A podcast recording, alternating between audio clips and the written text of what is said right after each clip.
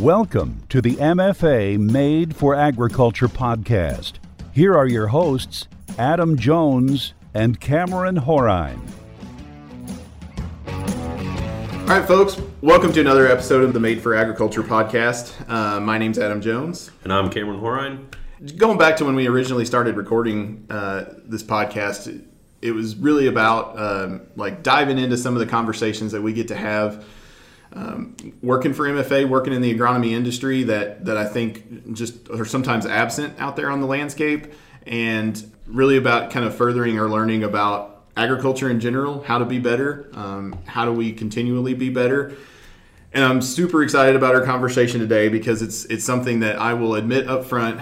So in a lot of the other episodes, I think Cameron and I know enough to be dangerous, which is um, that's very true. I would agree. that's kind of how I uh, it's kind of how I run. Uh, but this one, I barely know enough to even say that I know anything, which is why I'm super excited about our guest today and uh, what I think you're going to pick up from from this podcast. So today we've got with us uh, Eric Williams, uh, director of our grain division at MFA. And, and Eric, you want to introduce yourself? Just kind of give us a little little background of kind of where you came from and. Sure. Well, I cut my teeth here at MFA in 2001. Uh, spent a little time in transportation and moving on to uh, the grain division. Uh, worked the, in the grain division for almost uh, uh, three years before uh, moving on to, to other, moved down to Florida.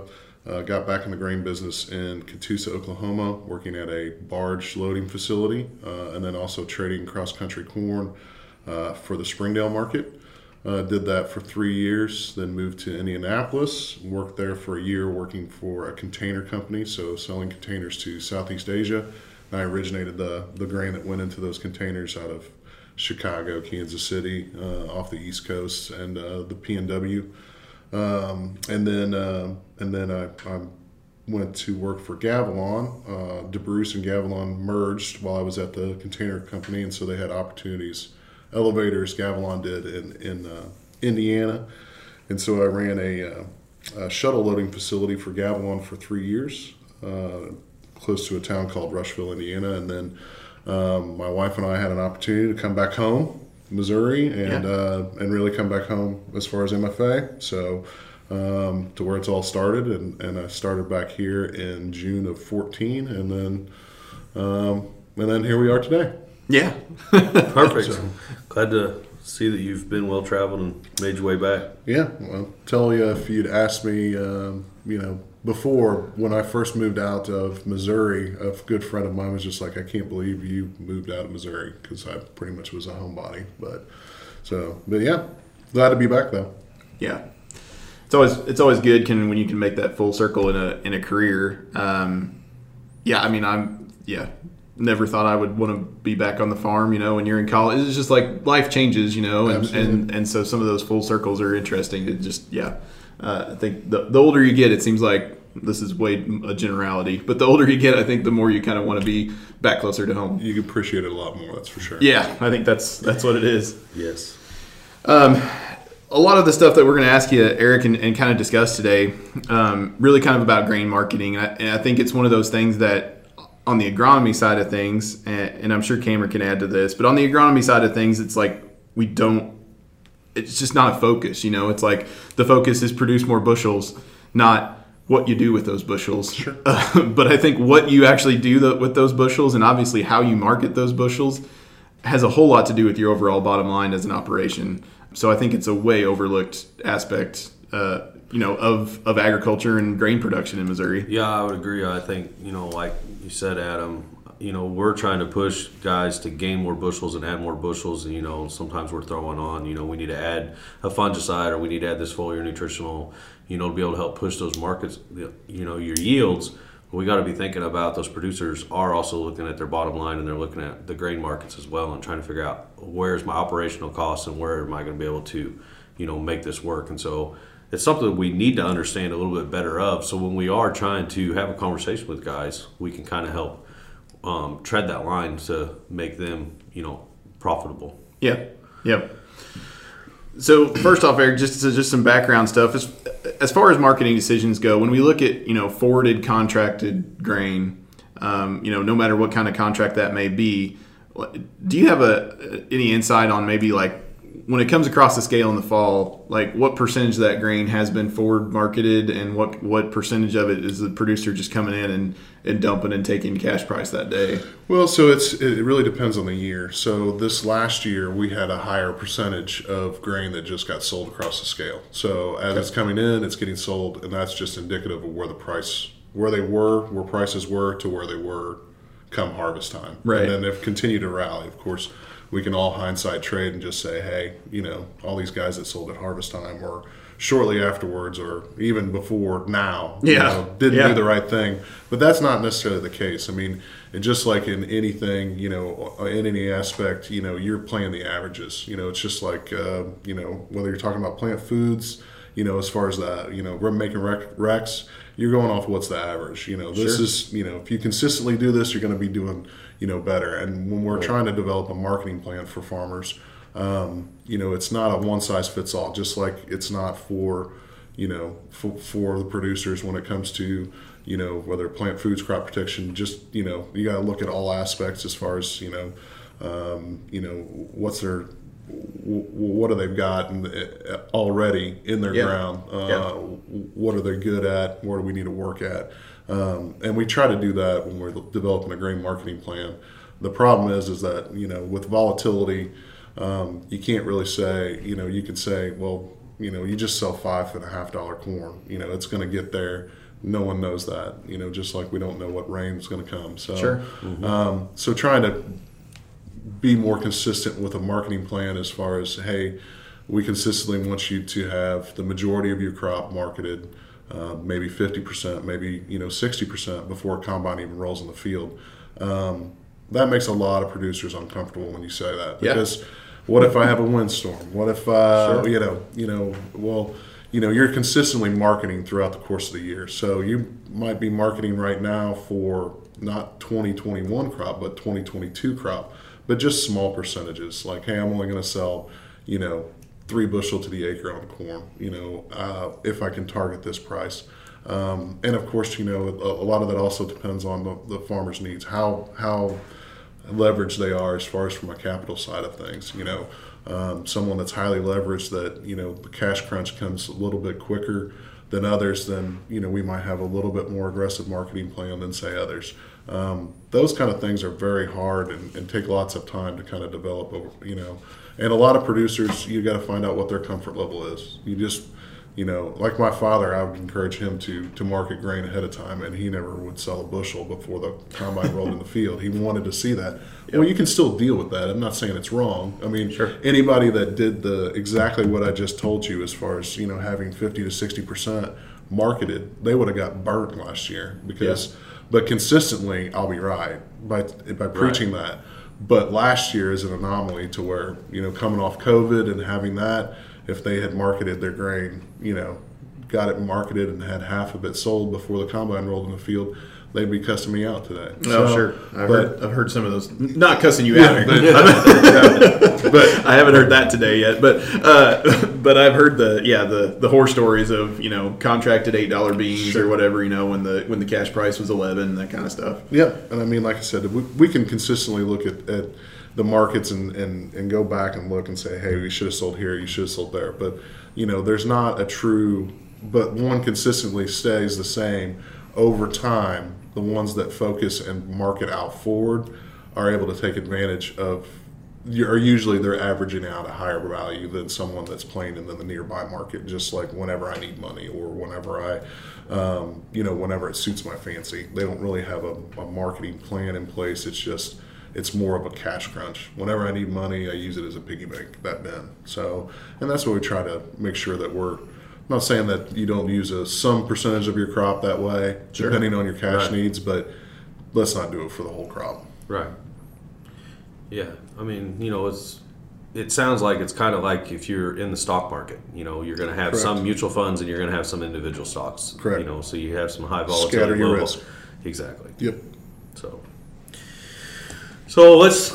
I mean, let's maybe get into the basics of it. And I know a lot of the trading is based on basis. Correct. Um, and so let's kind of go into what basis is and kind of, you know, the difference between how you use that to market your corn? Sure. So, um, you know, the, the CME, the Chicago Board of Trade, um, you know, has uh, different futures months that trade on a regular basis. So right now, um, you know, if you wanted a new crop bid, well, that's going to be based on a different futures quote than what you say if you went in to want to go sell, you know, corn or beans right now. And that's going to be based on more, you know, the nearby month. And then there's the summer months, and then you've got, you know, um, you know, there's just a lot of different months that are traded on the Chicago Board of Trade. And really, what basis is, cut and dry, is just the difference between what your what you can get for your cash grain versus what that futures board is. So, like right now for soybeans, we're actually trading cash grain above the board. So, you go to your local elevator and say, Hey, what can I sell cash grain at?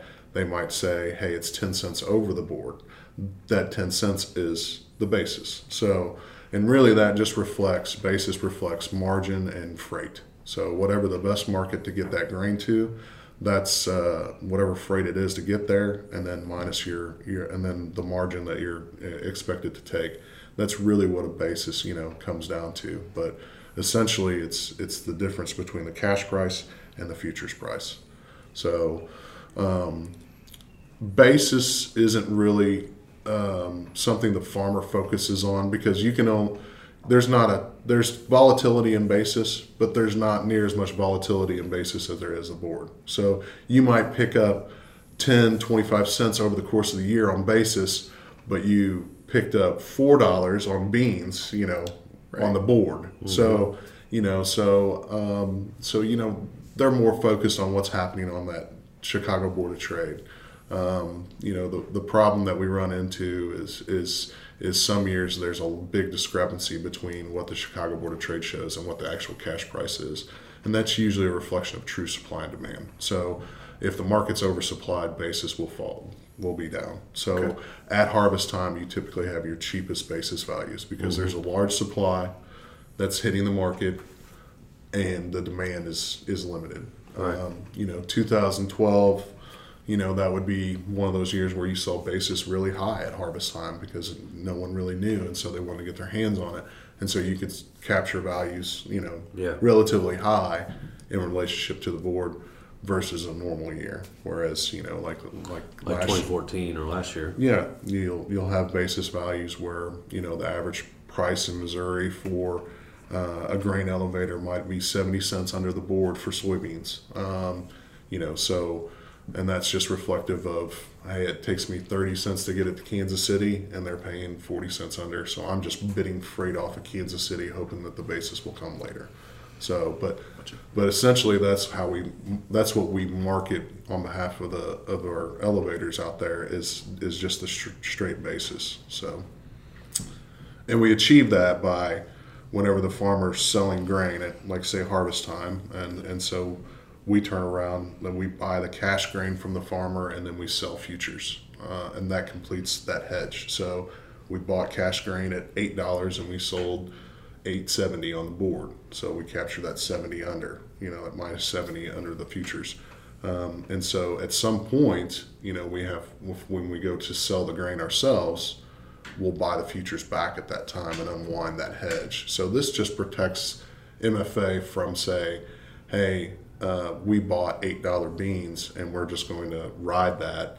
Um, but if the board goes to seven dollars, then we would eat a dollar of it. So this protects us from that price fall. But then again, we don't get to participate in any like huge price upswings. But most banks require grain elevators if they're lending you money they want to see that you run in a hedge position. They don't want to see you speculating the market yeah. because basically the, just holding that grain. They don't like, want that risk, yeah, right? You know, because there's a lot of risk involved, especially sure. in extremely volatile years. You could bang the gong, but just like you know, you go to the boat, you could you could you could lose the farm too. Yeah. So yeah. that's what they're trying to we're trying to avoid right. is losing right. the farm. So. Right. So with that defined, um, I think a, a good next step would be if if somebody walks in the door and asks about contracting some grain for say this fall. Mm-hmm. Um, what are his contract options? I know, like you know, there's there's cash contracts, there are basis contracts, there's I think average price contracts. Sure. Um, kind of, can you kind of lay out what his contracting options are and, and how each of those kind of works? Sure. I mean, cash being obviously the simplest, but Yep. Yeah. So cash is probably you know 75, 85 percent of what farmers market is just Okay. cash grain. Tell me what the cash is. I don't want to mess with all these other contracting options, and that's pretty vanilla. So it's just like what you say. Hey, what are you bidding for new crop? Okay. So, um, you know, and and just from a straight contracting aspect, you know, we can you know just say, hey, this is what it is. Uh, this is the price. So your cash grain's worth four fifty for new crop. So for corn, um, but then you know for something so far out, you know you as a grain elevator, you have to at least manage the risk of owning something that far ahead, because you know the USDA says we're only going to plant 91 million acres. Maybe what if we have a wide open fall here or wide open spring from here on out and we plant 93 94 million? Well basis will be affected in that new crop if we truly only raise 91 million then maybe we see a higher basis value at fall um, but if we raise 93 94 then maybe we have a historically low basis so you kind of have to price protect yourself and so you know, from a grain elevator standpoint, is I'm going to cheat towards that bigger number, not because I'm trying to cheat the farmer. I just have to price. I just don't know. There's too much uncertainty, so I'm going to have a historically low basis probably here for new crop, uh, depending on what competition does and everything else. I mean, we've got some competition out there that might be throwing out something that's that's a little bit higher than historical values, but for the most part, that's most of the time what they're figuring on. So that's where I would suggest maybe for a new crop. Well, hey, listen, if you're willing to take the risk on yourself, farmer, then because I'm giving you on a historically low basis, let's just lock in the futures because that's the majority of what your price is. So if you're selling five dollars for new crop, you know futures, and we're bidding you 450, then we're 50 cents under the board. That might cheat up to like 40, maybe 20 under uh, or 30 under, you know, somewhere in that neighborhood. So I'm giving you an historically low basis. So maybe just lock in the $5 futures and let's see as we get closer, let's see if my basis firms up as we get a little bit more certain out there. Sure, there is the risk that I go to 60 under the board or 70 under the board and you still need to lock it up. But, you know, at least just having the futures locked up, you've got at least that portion, the biggest portion of what you want. And historically, you're going to be better off probably just waiting versus the basis I'm showing you today. Right. Um, you know, a basis contract typically is done like right now. Like farmer, hey, I want to before I go to the field, I want to have my grain out of my bin. I don't want to have to fight what the summer brings. Everything's heating up, cooling down, heating up, cooling down. I don't know what that corn's going to look like. I don't want to fight that. Let's just go ahead and, and do it. But I don't necessarily need the money, or I think futures are going to rally even more. Okay, well, let's just lock up a basis. Um, and so that's when they lock up just just that basis portion, and then there's still futures are still open. So if the futures rally up, um, you know, then they'll be able to participate in that. Now the kicker is if they fall, then they, they Yeah. participate in that too. so the the biggest dangers with a basis contract is that not having a price target in mind, or i- i- and that can be said with a futures contract as well, just futures only. But um, there's not as much risk with a futures only because your basis swings aren't as big as what a board swing is. So the basis contract holds a little bit more risk from that standpoint, and that's where I always encourage producers if you're going to do a basis contract, give me price targets. Let's go ahead and put those in and get those at least. We at least have those. You know, is the plan to sell five dollar corn? Is it to sell five fifty corn? Or let's have realistic goals. Let's not throw it out there and like, well, if it gets to eight dollars, I'll sell it then. So, you know, let's Right. put realistic goals in there and Yeah. not and you can break it out and sell however much you want on a, on a on a basis contract. You could do a thousand five hundred at a time, whereas a futures only contract, the the CME the uh, contract's five thousand bushels. When we sell on the Chicago Board of Trade, it's it's five thousand bushel increments. So we usually, especially if it's something way far out, like a year out, we might ask that they do five thousand bushel increments or at least three, um, so that we're able to sell full contract and not have all that that risk involved Right. um, that we're carrying as a company. So those are your pretty much three main contracts. You know, um, you know, a, a, cash contract, a basis contract, and a futures only contract. There's several other ones. You mentioned the average price contract.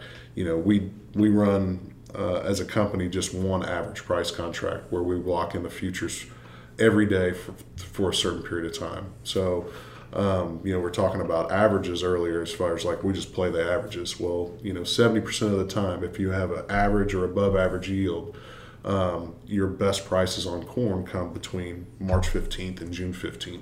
So we have an average price that we're locking up. The elevators are, are, are getting, getting producers signed up um, for that prior to March 15th. And then every day uh, at the cl- just before the close, our hedge desk sells X amount of you know that's broke out per per trading period. You know, so if there's 56 days the market's trading in that period between right. March 15th and June 15th, we're whatever number we pull together, two million bushels or whatever it might be, divided by 56, and that's how much we sell every day. Hmm. So um, during that time frame, and so at the end of it, they have a futures price that's an average of that time frame. Now, if they had done it last year, last year was the, you know one of the rare cases where you know you had an above average crop, but you're you actually you know you're you were better off selling it at harvest versus that time frame. Sure. So mm-hmm. and that was you know all to do with COVID for the most part. Right. Interesting. So, how far into the future do you usually see most guys marketing or recommend most guys marketing? Um, you know, as you, you definitely hit a chord earlier when you said a lot of guys aren't comfortable with uh, even being sold 50% at, for this year's crop, you know, at, at before right before harvest. And yeah, I think to, to my family was the same way. Like we just, yeah, very rarely did forward marketing. But I know some guys are, are multiple years out ahead. Like, sure. you know, what's what's your all's typically take on on something like that? Yeah, so um, you know, I think that you have to know what your cost of production is. Sure. So I think that's key. Um, you know, I think mo- a, a, lot of people don't really, they kind of know. They have it in the ballpark as far as, but they don't maybe think on a per yield acre basis, maybe. Mm-hmm. Um, you know, their seed fertilizer, urea prices where they're at right now, I'm like, that's really high. So, um, you know, uh, seed costs or whatever they say, you know, that they've got a pretty good idea of what's high and what's low and, you know, what's a fairly good deal. But knowing what that overall price per acre that it is. So, and then let's start managing that. Yep. So, from that aspect of it, at least that's how I try to tackle it. Um, you know, as far as, you know, it might be that, you know, farmer says, I got to have $5 corn in order to make money based on what my input costs are. Well, do you have that broke down? Is that really true? Right. And it's, of course, it's going to be based on yield too. So you know, it's using a lot of averages as far as like my average yield on this farm is 150. Um, okay, well, at four dollars, you know, maybe that's break even.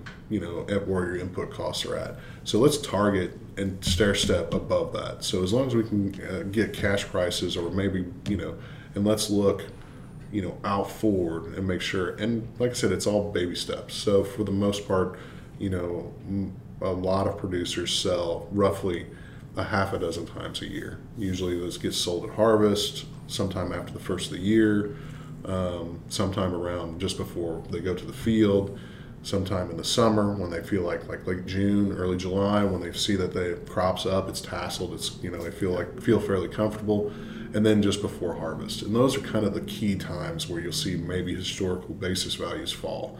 And you don't want to be put in a situation where, hey, I've got to be, I'm going to have to sell some in June, um, or I'm going to have to sell some uh, after the first of the year and waiting until after the first of the year to do it because then you're at the mercy of wherever the market is no matter what your cash crunch is so trying to avoid those situations where you might have more to sell, but I've already got contracts for you where you're making money uh, in place right. already, where we know you're profitable. So we've got those. So you're not at the mercy of the market when you get there because yep. you know you're going to need money Jan 1 or sometime in January. You know you're going to need money at the end of December. We know we've got profitable values. And if the market's higher at that time, then hey, you can sell some more there, but at least we're not putting you in a situation where you're forced to sell into a market when it's lower because you need the money. Yeah. Right. So, you know, talking about futures, it's you know, and we you know those prices do change a little bit. I mean, know, I think the volatility is not nearly as high on future contracts as it is cash prices. But do you have the opportunity? You know, say you future contract something out, and then you know you saw the price maybe change two months later. Do you have the opportunity to transfer those contracts, or Yeah, so if you do like for instance, there's there's flexibility with like a basis contract, uh, with a futures only contract. The only one that you don't really have a lot of flexibility on is a cash contract. So Right. if you have a cash contract, that's the cash price you're going to get. The board we've already sold futures against that because we bought the cash from you. Um, you know the basis is locked up. Um, you know you're you're at there's really not a lot of you, you can adjust delivery times so that it more accommodates you but if you have four dollar corn sold for october november and you get there and you don't need to move it um, we could possibly adjust it further out depending on the elevator's to arrive situation and maybe they give you a little bit more appreciation and basis for holding that. Um, but a lot of times if if you don't need to move it the elevator doesn't need to move it and they'll just say we just bring it on in because you know we've got plenty of space too. But if the elevator's not then you know so there might be a little flexibility with the cash contract in that regard um, basis contracts are based on you know you set it versus a certain futures month so you know if you did a basis contract that you said hey, i'm going to deliver it you know in may then we would set it versus the may um, the May board. But if you got there and said, "Hey, listen, there's big carries in the market. You know, it's worth more for July." That's not the case this year, but you know, it's worth more. Um, then that'll take away from the basis value because it's higher um, than where you were supposed to deliver it at, and we might already have a basis sold against that. You know, this year you would actually say, "Hey, I've got a basis contract at say let's, um, you know, that's twenty cents." under the May board, okay, for delivery. But you look at July and the July, May, July spreads at, at a 15 cent inverse. So that means July is worth more than what May is. Well, now that basis contract, you know, we could say, all right, 20 cents under the board, we can add 15 cents to it. Now you're five cents under the July board. So, you know, so, and then you have until July to deliver it. So, um, you know, you can work those flexibility, those things kind of out. Uh, there's a little bit of flexibility with those. The thing is, is that you know we encourage and we really uh, don't even allow rolling from one marketing year to another, and mostly because you're you're typically racked with like this huge, um, you know, inverses in the board. Um, or, or carries in the board that like hey you know it's gonna it's gonna pain you to Sure. carry it forward Right. um, you know, a futures only contract. Some people handle that a little bit differently. Um, if you have futures set versus the November board, that's the beans are traded versus the November for a new crop. Um, and then you see that there's there's big carries in the board, and you want to go ahead and take advantage of that because you like, hey, I, I don't need to move this until after the first of the year.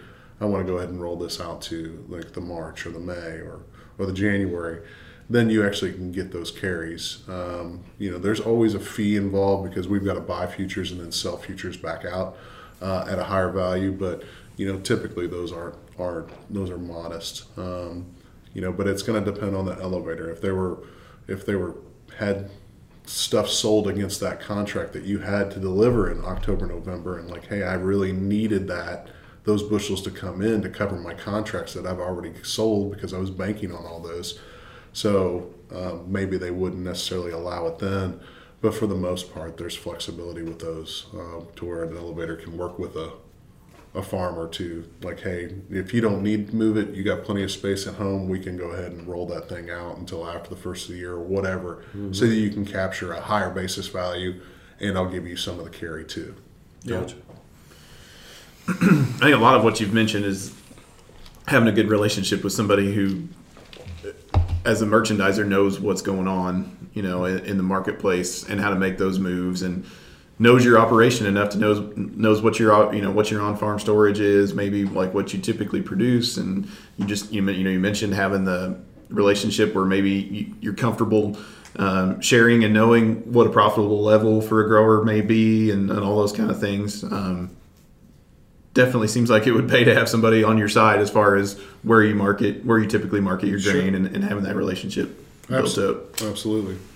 Uh, and we've got some really good uh, folks out in the field as far as that, uh, you know, at least from the grain origination side, uh, for sure that we keep in constant contact with in the uh, in here. And then uh, a, a, lot of our, our managers are, um, you know, very versed in it. Some are a little green. You know, I would say that probably as a company we we tend to focus more on the, the when we're looking at at, at managers and because the vast majority of our business revolves around increasing production, whether it comes to seed, and, and so the knowledge in those fields sure. is definitely you know needed for that role.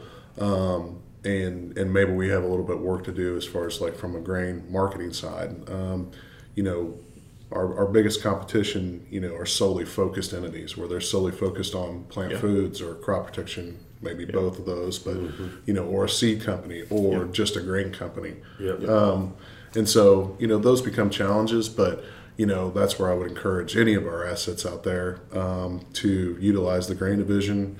Um, you know, even uh, reach out to a grain originator, even if they're not in necessarily in your area, because um, they would love to pass on, help out producers in any way as possible. And, and that's one aspect of the business where uh, Tyler Francis, the, our, our, manager of grain trading, and, and myself, we don't get that every day one-on-one interaction with producers and and so when the opportunity arises, we're more than happy to do it. Sure. Yeah. Well, it's hard to. I mean, yeah, you, you pretty much nailed it. It's it's just it's hard to. There aren't experts in everything running around out there. Correct. You know, like it's just everybody kind of has something that you know maybe they've tagged onto and and uh, have so much expertise in, and it's it's when you look at somebody you know running a larger grain agronomy feed location, my, my goodness, you just cannot as one person know everything about every aspect of that entire business. Now, if, if you're only CP, then yeah, you definitely can. But it makes it very challenging. Oh my gosh, yes. So, um, can you talk just for a minute about um, you, you, mentioned you know a game of averages and, and kind of knowing where your price is at, knowing where your break even yield may be, and break even price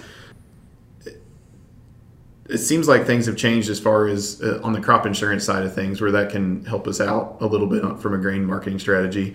And I, I don't expect a, you know, an RMA answer here, but just kind of generally, um, how are guys using crop insurance to, to kind of help guide those decisions, just kind of from the thirty thousand foot level? Sure. Well, so there was two options with the crop insurance. You can go with either production protection protection or with uh, price protection. Mm-hmm. So it just depends on you know which side you, yep. you err yep. on. With prices as high as what they are, I think you know probably more on a uh, on a on a production protection yeah. you know level. If things don't look like they're you know where they're where they're at least sitting at, and I think they producers have done.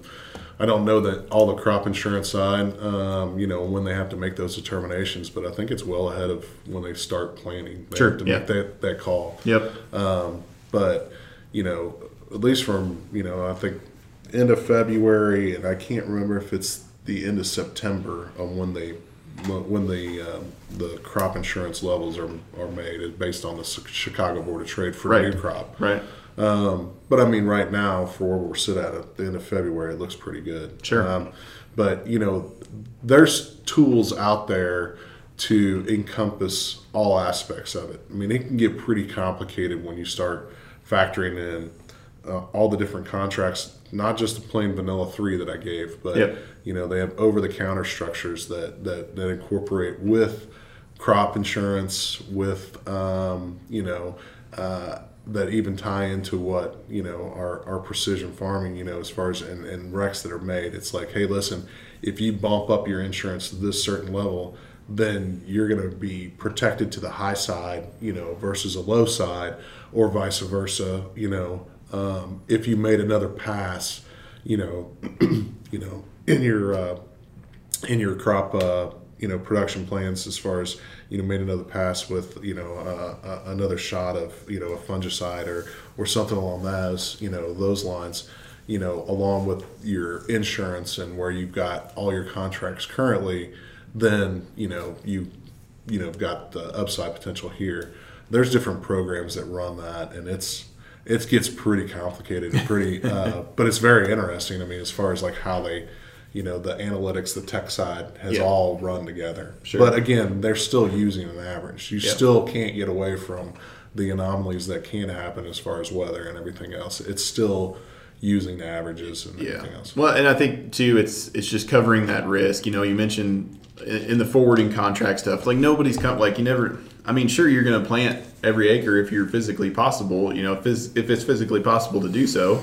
But you know, guys have very fresh memories of some years when that necessarily didn't happen. Correct. And um, just the modern crop insurance system, I think, makes folks feel a little more comfortable about that. Than you know, there's so much legacy. You know, we talked about our dads and and forward contracting, and and they also didn't have the kind of crop insurance system that Correct. that we have in place today. So there literally was more risk. You Correct. Know, um, out there in, in, in some of those historical thought processes of, of forward marketing too. Correct. So I mean, you do have you know if you're out there aggressively marketing ahead of ahead, and there's some kind of pro- problem that happened, there are you know the crop insurance that that Yeah. tie into that to help protect that. Sure. Um, and I and I think that uh, several of our originators actually have you know they sell crop insurance as well as as, as being the originator. Um, I know of at least one of them, um, but that you know is a perfect example of someone that you know like hey what Yeah. what should you tie in here? Yeah, so sure. so that you you know for somebody that's overly aggressive and then you know how aggressive should someone get um, you know on their marketing if they're only insured you know 60% Right, right, right. So grain is, is a game of volumes. Um, obviously, like I guess overall, I, I kind of want to get out of you like what, um, like how do you market differently based on your size? I guess is what is kind of Sure. where I'm coming from. Like, you know, if you farm 100 acres, do you market differently than if you farm 10,000? And and kind of what does that look like as you like go from a very large grower maybe to a very small grower? Absolutely. Well, I mean, you know, um, it doesn't necessarily change percentages uh, that I would say, you know, um, it's just a lot smaller volume when you're talking about, you know, like a smaller producer versus a larger producer.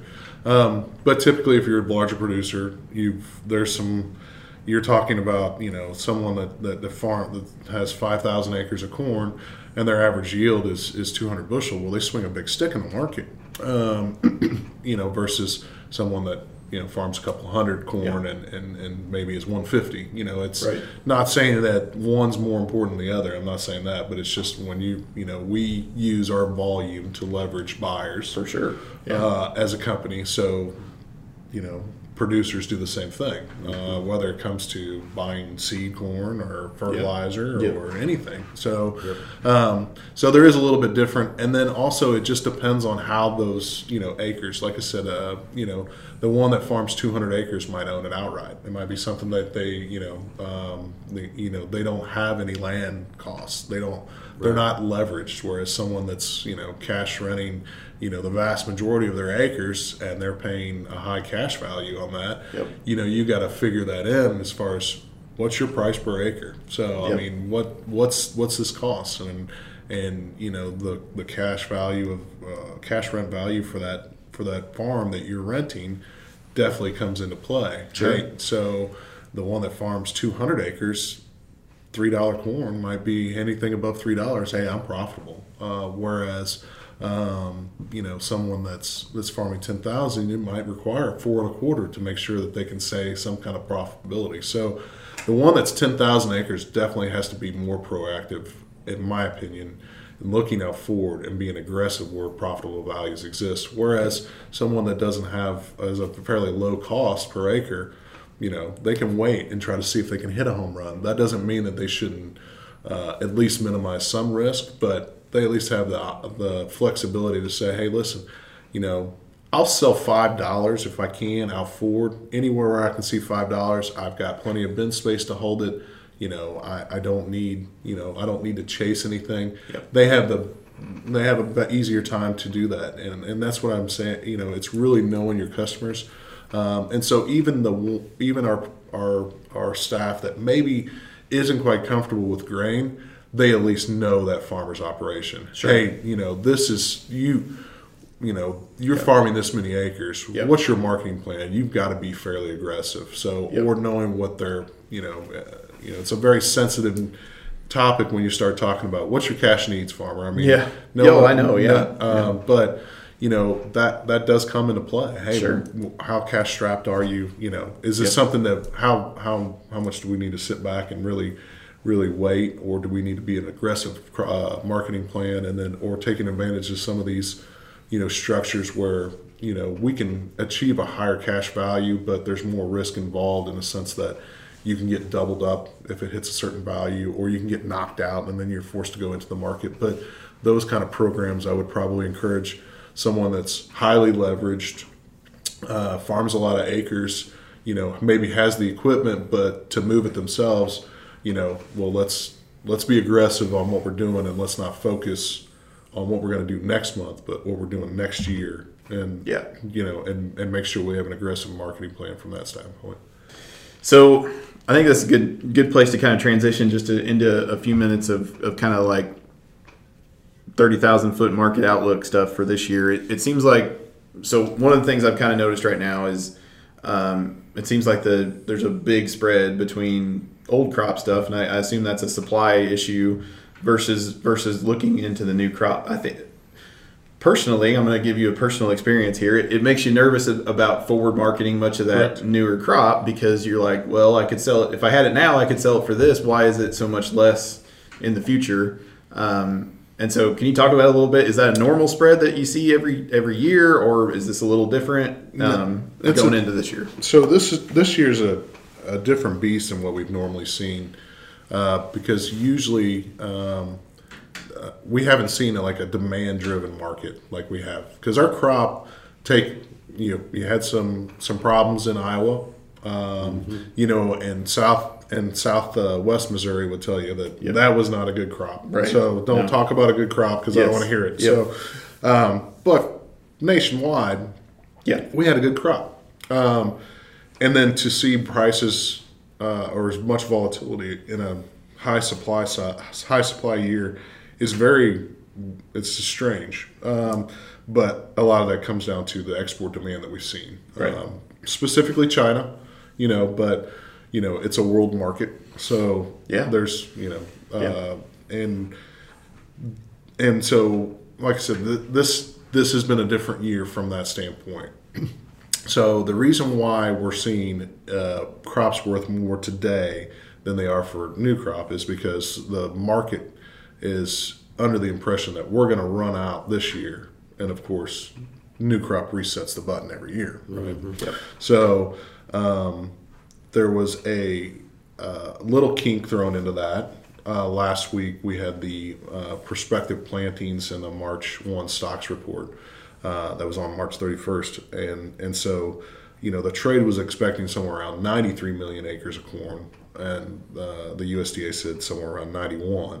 Um, so that was a big hit. So we saw that spread narrow some. Right. Um, but that spread's probably going to stay for at least a while, unless we have just a ton of export cancellations that dump a bunch uh, and put the market in a good carryout situation. So, and that's what you know the the focus on the trade is. Hey, where's that carryout number? You know, where is that dangerous? So, as far as how much, you know, you know, if you're looking at it from an accounting standpoint, you know, what's my liabilities, what's my assets, you know, where, all right, so this is how much I have going out, this is how much I have coming in, what's that net value? It's the Yeah. same way with the corn, bean, wheat balance sheets. So, uh, where do we sit at, and do I feel comfortable with that number? Sure. And what the market's telling you is that whether you're talking about beans or corn, we're not comfortable with that number. So, we're going to put a higher value for the farmer or the commercials to sell it now to get it moved now versus later on. That doesn't mean that you know five dollar corn or four fifty corn for new crop is a bad value. It just looks bad today. But, Right, you know, yeah. It just looks bad if I said, "Hey, would you sell me four fifty corn?" Price is all relative. So. Um, you know, that's what, you know, I, it was roughly um, a little over a year ago where we were doing kind of district meetings before COVID really ramped up at the Yep. end of February. And, and so, but we were seeing values already tank, you know, that already gone down just for, you know, because COVID reasons, but it hadn't really hit us here in the stateside yet. Sure. Um, and so, you know the board was down you know i don't know if it was you know 350 or somewhere around there and but it had been at four dollars but we were, weren't getting traction at four dollars so and we're not of course you know now when you were talking to a producer it's like 350 um, but I said, you know, if I told you I could pay you four dollars, that looks like a really good value today, right. and you all would jump on that, and that's as human nature, you know, like I'm, I'm, getting a deal over here. Sure. So it doesn't mean it was a deal. It was just a yeah. deal today versus, you know, we've, right. we've, seen that price. It didn't get you all excited before. Um, so that's to say, when we get to new crop, 450 might be a hellacious price. Yeah. I don't know. It might be $5, but, right. you know, it's just one of those things where price yeah. is always relative. And that's where you know, revert back to what's your cost of production. Yeah. How much do you have sold? You know, you know, let's lock up some profit if you're naked. You yep. know, let's let's make sure you're locking up profits so that you're not forced into I need cash. Right. So let's not put yourself in that situation. So um, yep. so those are one of those things where you know just going back to the basics of yeah what what's your cost of production you know where's it made where's profitability at and let's make sure that we're taking advantage of that, or at least putting targets in sure. to where realistic targets like, hey, you know, yeah. we're always going to have gambling bushels. I'm sure in the bin that mm-hmm. you know, even when you know beans got to eighteen dollars, there were still beans in some farmers' bin. So yeah, yeah. they were waiting right. for twenty. They were, yeah, they were waiting for twenty. yeah. So and if I prices go to sells twenty, and if yeah. the beans go to twenty dollars, I guarantee you there will be beans on a farm somewhere. Yeah, that, uh, I want to be the guy who sells twenty two dollar beans. Exactly. Right. So, which which I don't know. I, I, I know, and it's it's funny to laugh about, it. and you're exactly right, Eric. It's just it, it boggles my mind because my goodness, like I can't I yeah, I wouldn't last that long. I wouldn't make it to twenty dollar beans. If I had a bin full of beans at 15, 16 bucks, I'd be like, yep, that's you know, it's just yeah, it's just a difference, I guess, in the way people think. And all those yeah, those price reports. Then I just I wish they wouldn't show you those other prices. Then would, yeah, yeah. like I said, hindsight's always twenty. Yeah. I mean, you can go yeah. back and look, but yeah, that's what staying consistent. Oh, oh, is what I would say as far as encouraging people to make sure knowing what their cost of production every time, and then encouraging them to lock up profit.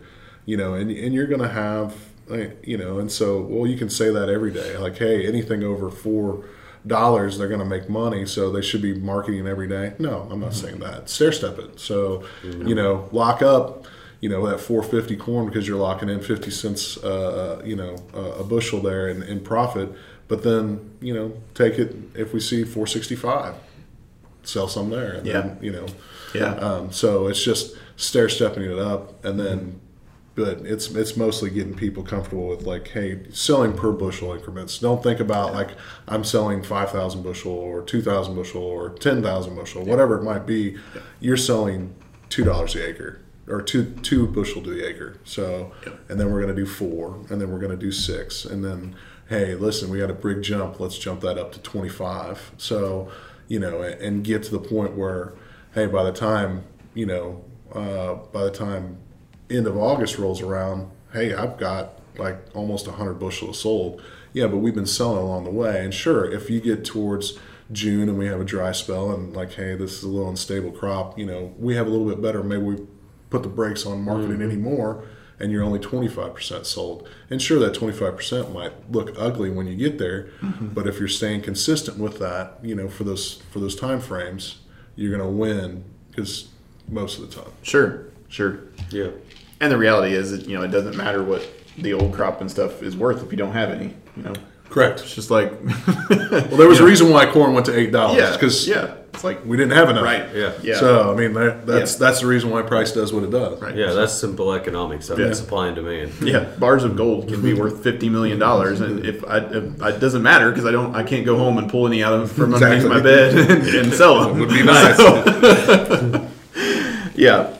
Um, anything else you want to we probably should wrap this up and then i think what i've determined as as looking as at how long we've talked how much i've learned and and the questions that we ask we you probably should be more of a regular guest but um, as as we try to wind it down a little bit um, anything else you want to mention uh, as far as as looking further out you know kind of in into this next crop year a little bit? Any any you know. No, I mean, I th- I'm glad you brought that last question up because I think that that's important. Is that whenever you're faced with like huge, huge inverse, well, why, you know, my corn's worth, you know, over five dollars today. Why would I sell it for less than that in the future? Yeah. Well, it, it like I said, price is relative to the time it's that you know you're at. So um, is is to encourage guys not to go into this thing. You know, still be disciplined. You know, keep a discipline. You know, at least uh, price targets in mind.